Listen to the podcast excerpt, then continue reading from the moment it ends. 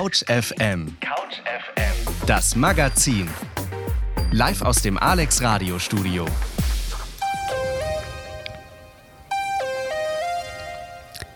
...2015 erschien eine EU-weite Studie der deutschen Antidiskriminierungsstelle mit erschreckenden Zahlen. 54,7 Prozent der befragten Studentinnen fühlten sich schon mal während ihrer Studienzeit sexuell belästigt. Also einfach jede zweite weiblich gelesene Person. Dabei ging die sexualisierte Diskriminierung meist von Männern aus. Ja, die Studie liegt jetzt zwar schon acht Jahre zurück, aber wir werden uns in der nächsten Stunde darüber austauschen, ob und vor allem, was sich in der Zeit geändert hat. Mit wir meine ich Chiara. Hallo. Und mich, Emily. Hallo auch von mir. Wir wollen heute über das Thema Sexismus und sexuelle Belästigung in verschiedenen Bereichen reden, wie zum Beispiel in der Fußballfanszene oder am Arbeitsplatz oder auch beim Daten.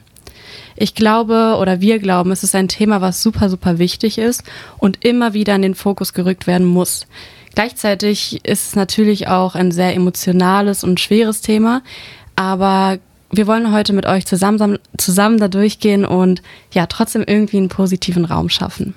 Yes, und von mir nochmal Hallo. Wir starten aber erstmal mit einem positiven Song von der Singer-Songwriterin Chinchilla aus London. Die Künstlerin singt vor allem von der Stärke der Frau in ihrer Sexualität, von Bo Body Positivity und dem Frausein. Hier kommt Little Girl One, ein gefühlvoller und energischer Song. Du, Emmy, was hältst du eigentlich von Fußballfans? Gerade hier in Berlin treffe ich irgendwie richtig häufig auf Fans. Ja, ja, also äh, interessante Frage. Ähm, ich glaube, so das erste, was mir da in den Kopf kommt, ist folgende Situation, die ich auf jeden Fall letztens hatte. Ich war ähm, am S-Bahnsteig Westkreuz und wollte nach der Arbeit einfach nur nach Hause und dann sehe ich schon so beim Betreten des Bahnhofs, oh Gott, hier sind ganz schön viele Fußballfans, alle mit so weiß-rot gestreiften Trikots und ähm, es ist auf jeden Fall immer eine sehr krasse Energie spürbar. Also die Menschen sind sehr laut und schreien ihre Parolen da ihre Gesänge. Und ja, es ist wie gesagt eine krasse Energie, aber gleichzeitig riecht es auch irgendwie extrem immer nach Alkohol. Und es ist auch so eine gewisse Aggressivität in der Luft, die man gerade bei Männern finde ich sehr sehr doll spüren kann. Und das lässt mich irgendwie ein bisschen unwohl fühlen, aber wie ist es bei dir? Ja, also das kann ich total nachvollziehen. Mir geht es auch richtig oft so, dass ich auf große Massen in der Nähe des Stadions treffe oder auch in der Bahn und dann bin ich total überfordert, weil alle sind irgendwie super laut. Ich fühle mich eingeschüchtert und das halt meistens von diesem männlichen Überfluss. Aber aus meinem Bekanntenkreis kenne ich auch einige Fußballfans, die einfach Fußball als Sport lieben mhm. und leidenschaftlich gerne zu den Spielen gehen. Weil ich meine, das ist ja auch ein krasses Gemeinschaftsgefühl, das da erzeugt wird. Ja. Und ja, ne? Ja. Und ähm, ich meine, das ist ja auch ein Hobby, wo alle mitfiebern. Stimmt.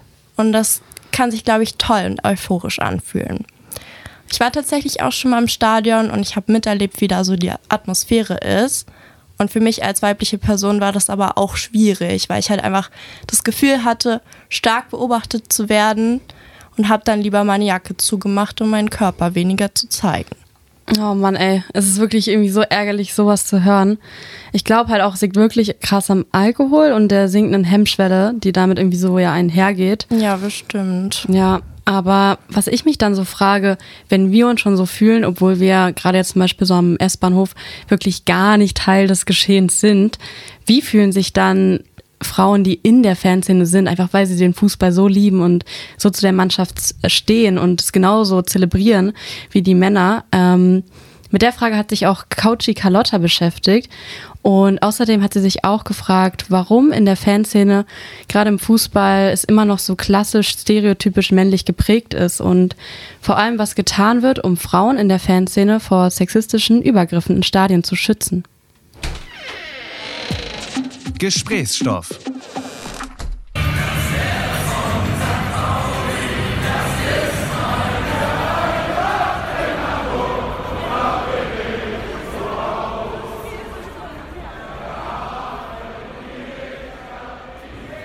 Ach, wie schön. Fußballstadien sind bekannt für Leidenschaft und Emotionen. Millionen ZuschauerInnen strömen jedes Wochenende in die Stadien der Bundesrepublik. Doch leider werden diese immer wieder zum Schauplatz für Übergriffe. Sexistische Beleidigungen sind an der Tagesordnung, sexuelle Übergriffe nicht selten. Klar, dass man sich da als Frau nicht unbedingt wohlfühlt. Doch warum verändert sich so wenig in der Fußballfanszene? Warum kann ein Ort, an dem es eigentlich um Zusammenhalt und Spaß geht, nicht frei von Sexismus und Diskriminierung sein? Gerade im Jahr 2023. Fanaktivistin Helen Breit erklärt, Warum verändert sich nichts, ähm, vor allem auch in aktiven Fanszenen? Ich glaube, weil zum einen Fußball im positiven Sinne eine Männerdomäne ist und im negativen Sinne. Im negativen Sinne, dass es viel so männliche Vergemeinschaftung ist, dass Frauen sich dort vielleicht auch aufgrund von diesem Ausleben von, ich sag mal, auch junger Männlichkeit in aktiven Fanszenen sich stark fühlen, sich präsentieren, auch Machtkämpfe austragen und so alles, was auch auch typisch ist für so ein, für so ein Alter und wo auch berechtigterweise vielleicht auch junge Männer sich dort wiederfinden, ist für junge Frauen in einem ähnlichen Alter nicht unbedingt mega attraktiv. Und es ist zum Beispiel für Frauen wie mich, war das auch in meiner Jugend ein Ort, wo ich endlich ähm, was finden konnte, wo ich nicht den weiblichen Stereotypen entsprechen musste. Das ist sozusagen die positive Seite. Ich konnte immer laut schreien, man konnte ein bisschen pöbelig sein, man konnte ähm, extrovertierter sein, man konnte auch darauf bestehen, dass man eine Position hat, Fraglich ist dabei, inwieweit diese klassischen Stereotypen noch zeitgemäß sind. Ist es denn so absurd, sich einen Typen in einer Fangruppe vorzustellen, der auch mal über seine Gefühle und Probleme reden kann und nicht immer nur den starken Macker machen muss? Und sollte es nicht genauso normal sein, dass Frauen rumpöbeln und selbstbewusst auftreten können? Wenn aber das Fußballstadion ein Raum mit homogenem, männlich dominiertem Publikum bleibt, könnte es schwierig werden, diese Stereotypen aufzubrechen. Pauli, selbst eine aktive Fußballfanin, die anonym bleiben möchte, erklärt, wie schwierig es für Frauen ist, in der Fanszene Fuß zu fassen. Da weiblich gelesene Personen oft unterpräsentiert sind in einer Szene, ist es da auch oft schwierig, Halt zu finden und sich mit anderen auf einfachen Wegen darüber auszutauschen. Und wenn weiblich gelesene Personen Platz gefunden haben in solch einer Szene, dann habe ich selbst erlebt, dass die Solidarität gegenüber anderen weiblich gelesenen Personen oft nachlässt. Das lässt sich natürlich nicht auf gesamte Fanszenen anwenden. Häufig geht das von Einzelpersonen aus, aber das wird dann im Kollektiv relativiert. Der Umgang mit Sexismus ist auch von Fußballclub zu Fußballclub unterschiedlich. Während sich einige Fangruppierungen klar gegen Sexismus positionieren, kommen in anderen Kurven vermehrt sexistische Fangesänge vor. Auch sexistische Spruchbänder wie der von Dynamo Dresden sind nicht gerade selten. Zitat Ihr müsst heute Abend hungern, weil eure Fotzen mit euch im Block rumlungern. Zitat Ende. Ergibt sich daraus, dass Sexismus eher ein Problem konservativer und rechter Fanszenen ist? Ganz und gar nicht, betont Pauli. Auch in linken und progressiven Vereinen gibt es Herausforderungen, die Frauen in der Fanszene erleben. Ich würde auf keinen Fall sagen, dass Sexismus nicht mehr vorkommt.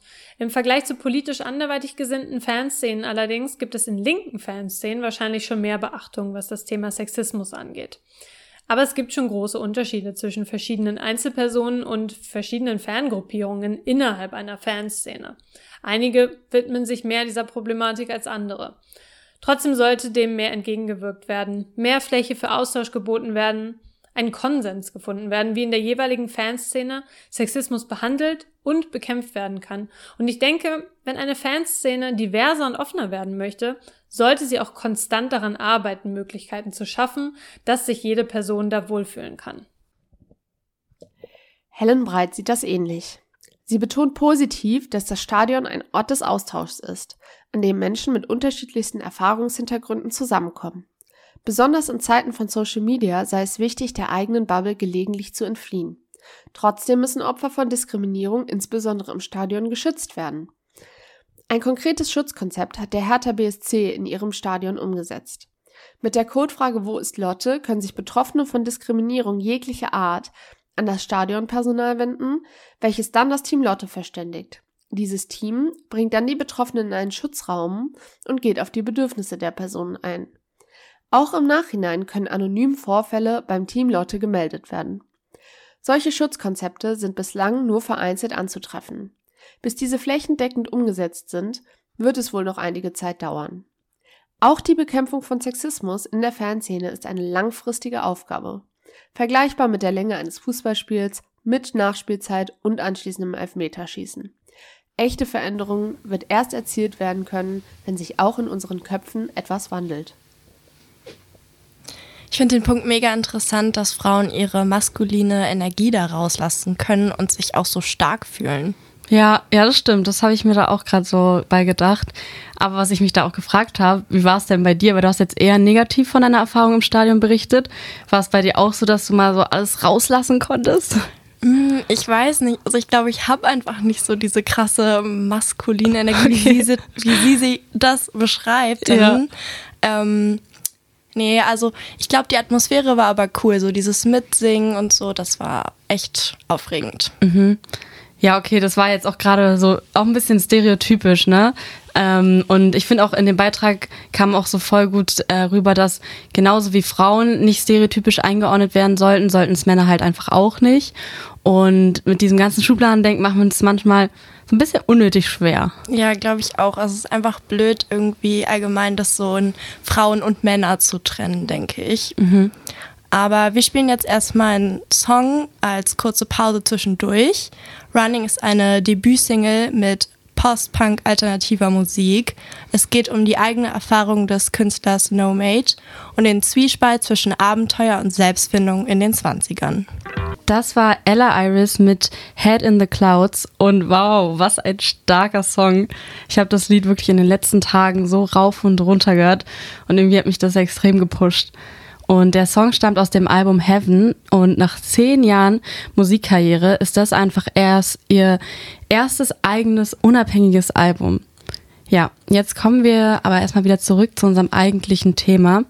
Wir wollen ja heute der Frage nachgehen, ob die sexuelle Diskriminierung in unserer Gesellschaft immer noch so präsent ist und die Statistik am Anfang war ja, dass jede zweite Studentin einfach sich im Hochschulkontext schon mal sexuell belästigt gefühlt hat. Und die Frage, die ich mir jetzt so stelle, ist, oder die wir uns auch gestellt haben, wie es eigentlich so allgemein in unserer Gesellschaft aussieht. Und dafür hat euch Chiara jetzt mal ein paar Zahlen mitgebracht. Ja, genau. Die Zahlen der Antidiskriminierungsstelle des Bundes zeigen in einer Studie von 2019, dass 13 Prozent der Frauen am Arbeitsplatz sexuell belästigt wurden und bei Männern waren es 5 Prozent. Das mhm. bedeutet, dass halt insgesamt jede elfte erwerbstätige Person das schon mal passiert ist in Deutschland, zumindest im Jahr 2019. Und sexuelle Belästigung bedeutet auch mehr als das Anfassen. Mehr als die Hälfte davon erlebten sexualisierende Kommentare und Witze. Also sowas wie Catcalling, oder? Ja, genau. Okay. Und äh, 26 Prozent erlebten unerwünschte Berührungen und Bedrängungen und 11 Prozent wurden sogar zu sexuell, unerwünscht zu sexuellen Handlungen aufgefordert. Boah, und ich denke mal, dass die Dunkelziffer wahrscheinlich noch viel, viel höher weil gerade zum Beispiel bei so unterschiedlichen Machtverhältnissen, wenn die so im Spiel sind, dann ist die ganze Situation ja noch mehr mit Scham behaftet und auch mit Ängsten. Und ich könnte mir vorstellen, dass deswegen einfach die Zahl viel, viel größer ist. Aber zu den Machtverhältnissen so, ja, wo entstehen leider die größten Machtverhältnisse am Arbeitsplatz? Ja, genau. Und deswegen hat sich CouchFM-Redakteurin Kaya mit Seda Keskin vom Bundesver Bundesverband Frauenberatungsstellen und Frauennotrufe Frauen gegen Gewalt e.V. darüber unterhalten, wie sexuelle Belästigung am Arbeitsplatz entsteht und was man als Betroffene oder Betroffene auch tun kann.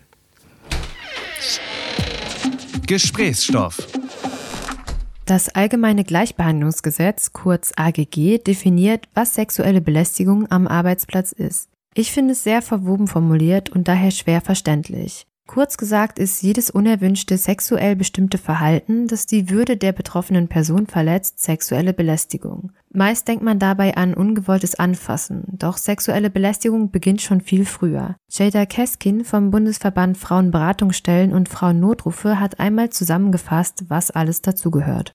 Gewalt oder auch Belästigung hat immer was mit ungleichen Machtverhältnissen zu tun. Und ähm, vor allem sind es Frauen, die von Gewalt oder von Belästigung betroffen sind. Und Gewalt hat verschiedene Ausprägungsformen. Zum Beispiel kann das psychische Gewalt, strukturelle Gewalt, sexistische Gewalt oder körperliche Gewalt sein. Diese Gewalt oder diese Belästigung muss nicht unbedingt sich körperlich ausprägen, sondern kann auch verbal oder nonverbal sein. Auch diese Formen von Belästigung können schwerwiegende Folgen auf Betroffene haben. Also das können Witze sein, sexistische Witze oder auch Kommentare oder auch das Verschicken von obszönen Bildern und äh, belästigenden Nachrichten oder auch das Aufhängen von sexistischen Bildern in den Büroräumen. Auch das kann äh, sexuelle Belästigung am Arbeitsplatz sein. Also sobald eine betroffene Person sich erniedrigt, herabgesetzt oder eingeschüchtert fühlt, dann ist es eine sexuelle Belästigung.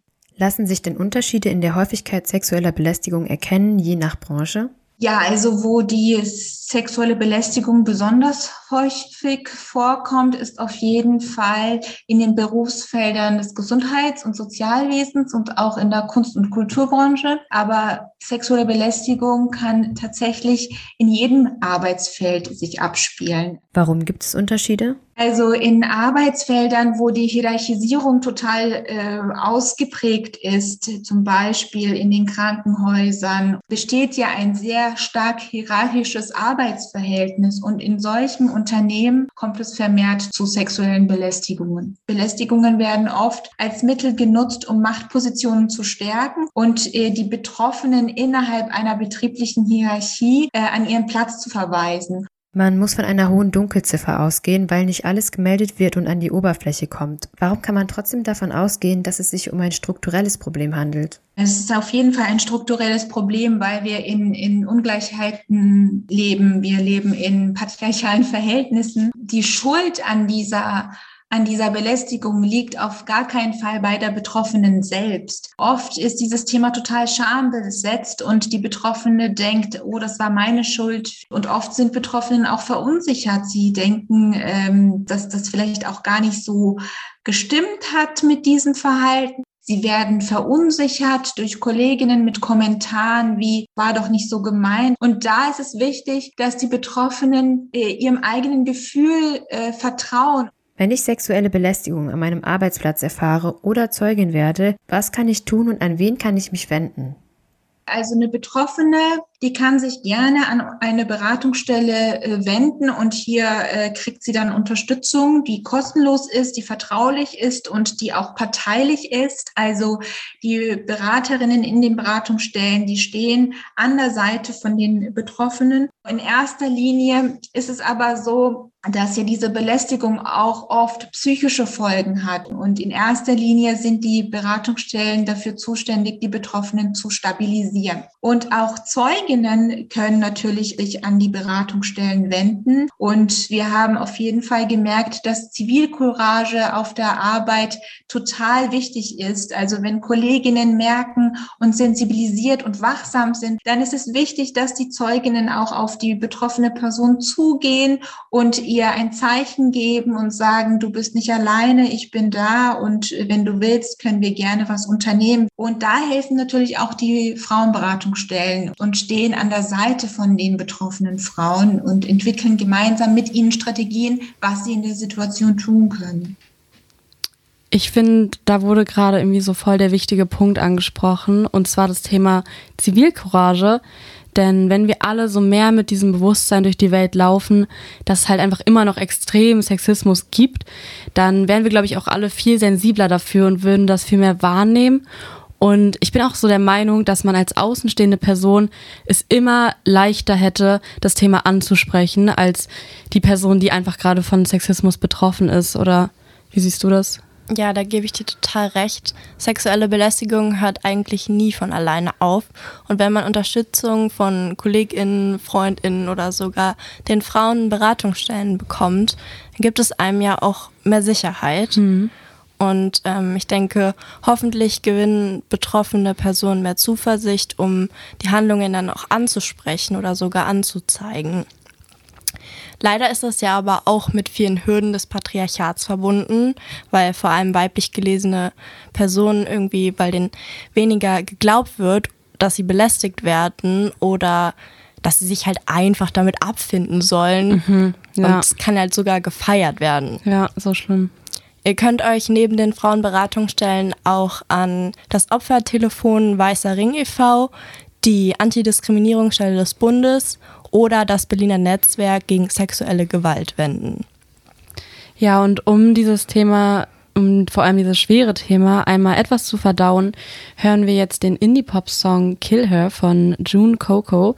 Der Song dreht sich vor allem um das Loslassen von toxischen Beziehungen und um Beziehungen geht es dann auch gleich nach dem Song. Der Song Stick to Your Guns von Kelsey Carter and the Herons dreht sich vor allem darum, sich als Frau treu zu bleiben und sich nicht in gesellschaftlichen Normen zu verlieren. Ja, und apropos sich als Frau treu bleiben, da sind wir auch schon bei unserem nächsten Thema. Ja, Chiara, ich weiß ja, dass wir beide schon so einige Dating-Erfahrungen in unserem Leben gesammelt haben. Und da habe ich mich gefragt, konntest du so bei dir ähm, schon so Go-Tos und No-Gos herausfinden beim Daten? Ja, das würde ich schon irgendwie sagen. Also ich finde es wichtig, dass Menschen mich und meine Zeit richtig wertschätzen und ich respektvoll behandelt werde. Mhm. So, ich weiß, das klingt erstmal banal, aber ist es halt leider nicht. Beim Dating achte ich immer darauf, dass die Leute möglichst vielseitig sind und mir auch persönliche Fragen stellen. Ja, voll. Das ist und, wichtig. Ja, ne?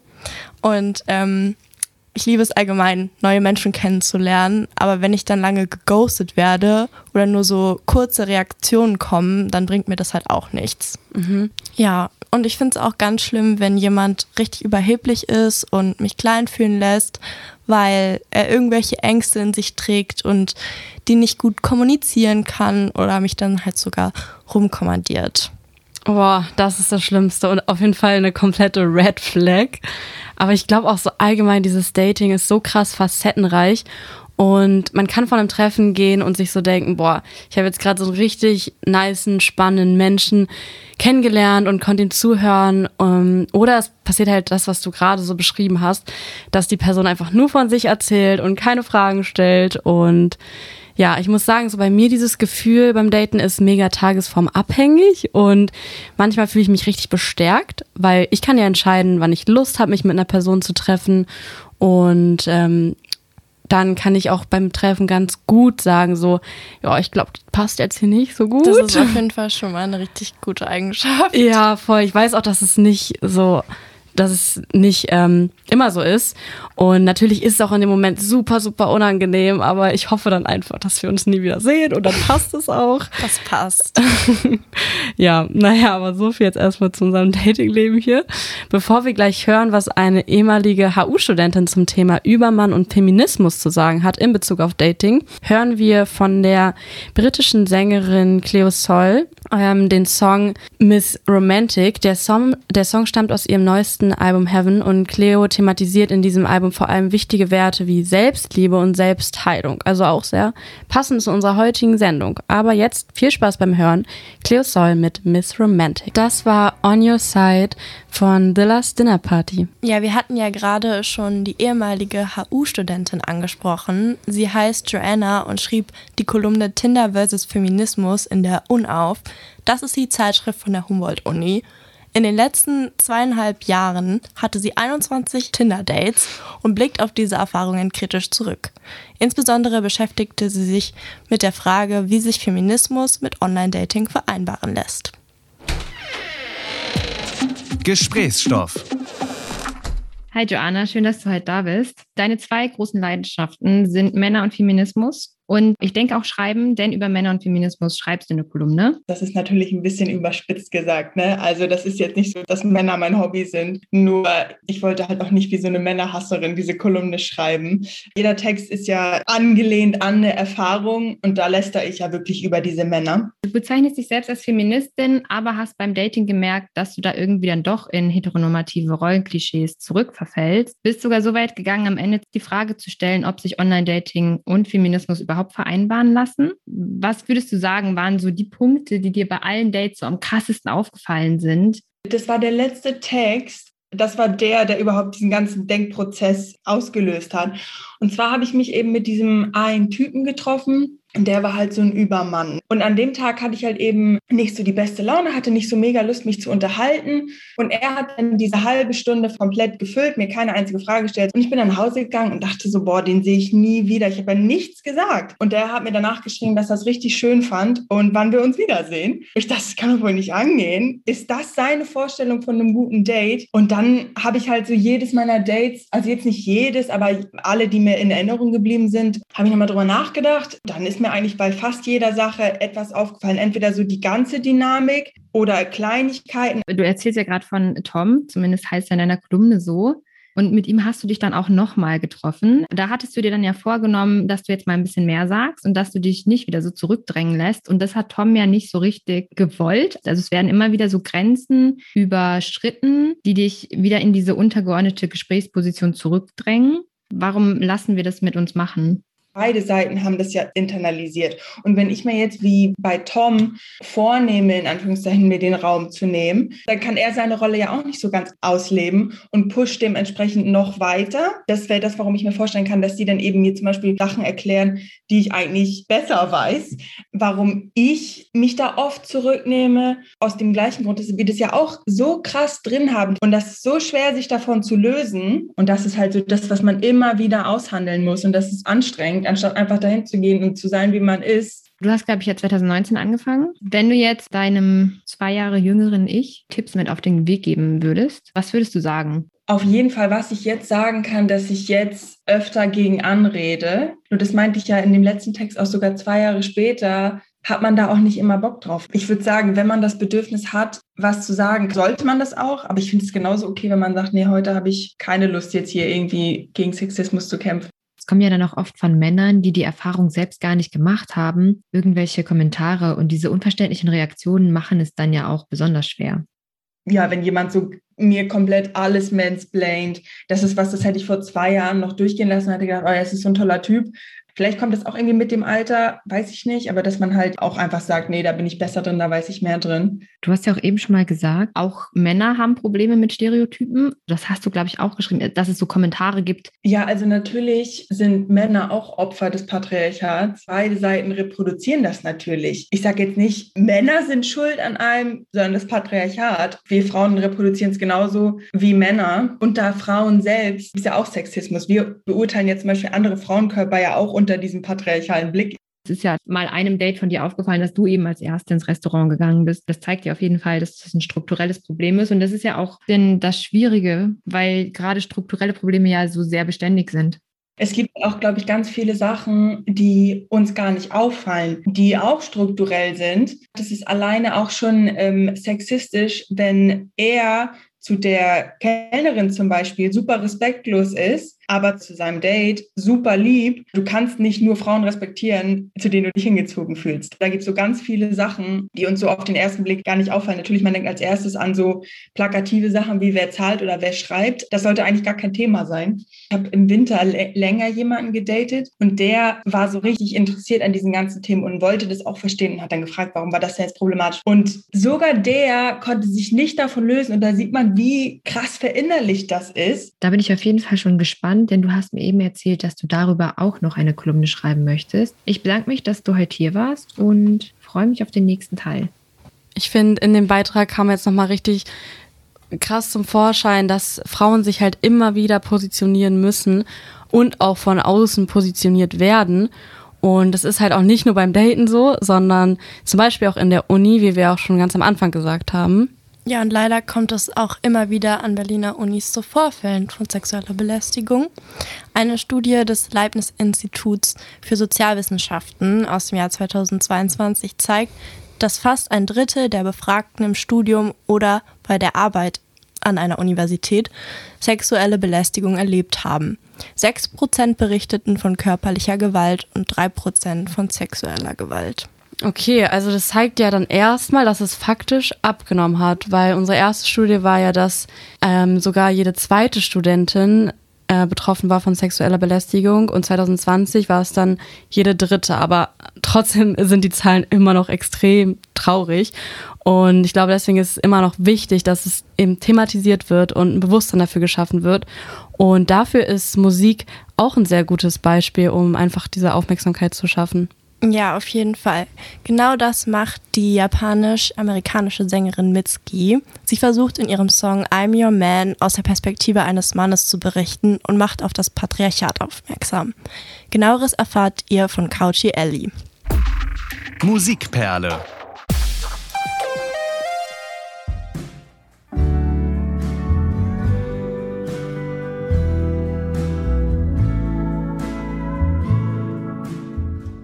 kaum in Worte zu fassendes Gefühl klanglich einzufangen, instrumental zu interpretieren und in unglaublich persönlicher Lyrik zu verarbeiten.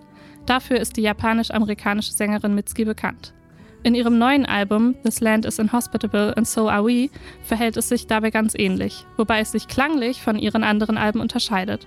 Es ist wohl eine der ruhigsten ihrer bisherigen Veröffentlichungen und laut ihr selbst auch die amerikanischste. In einer ganz einzigartigen Kombination vermischt sie die für den Country-Sound so typische Pedal-Steel-Gitarre mit Streichinstrumenten, Flöten und einer Vielzahl an Chören.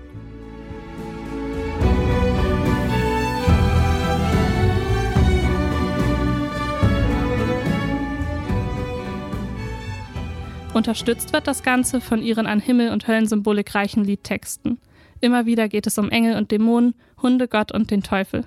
Auch im vorletzten Song des Albums, I'm Your Man, greift Mitski auf diese zurück, um eine Stimme in ihrem Kopf einzufangen, die wir alle haben. What I wanted to do for the song was write from the perspective of the man in my head. I think no matter what gender you are, there's the voice of a patriarch in your head.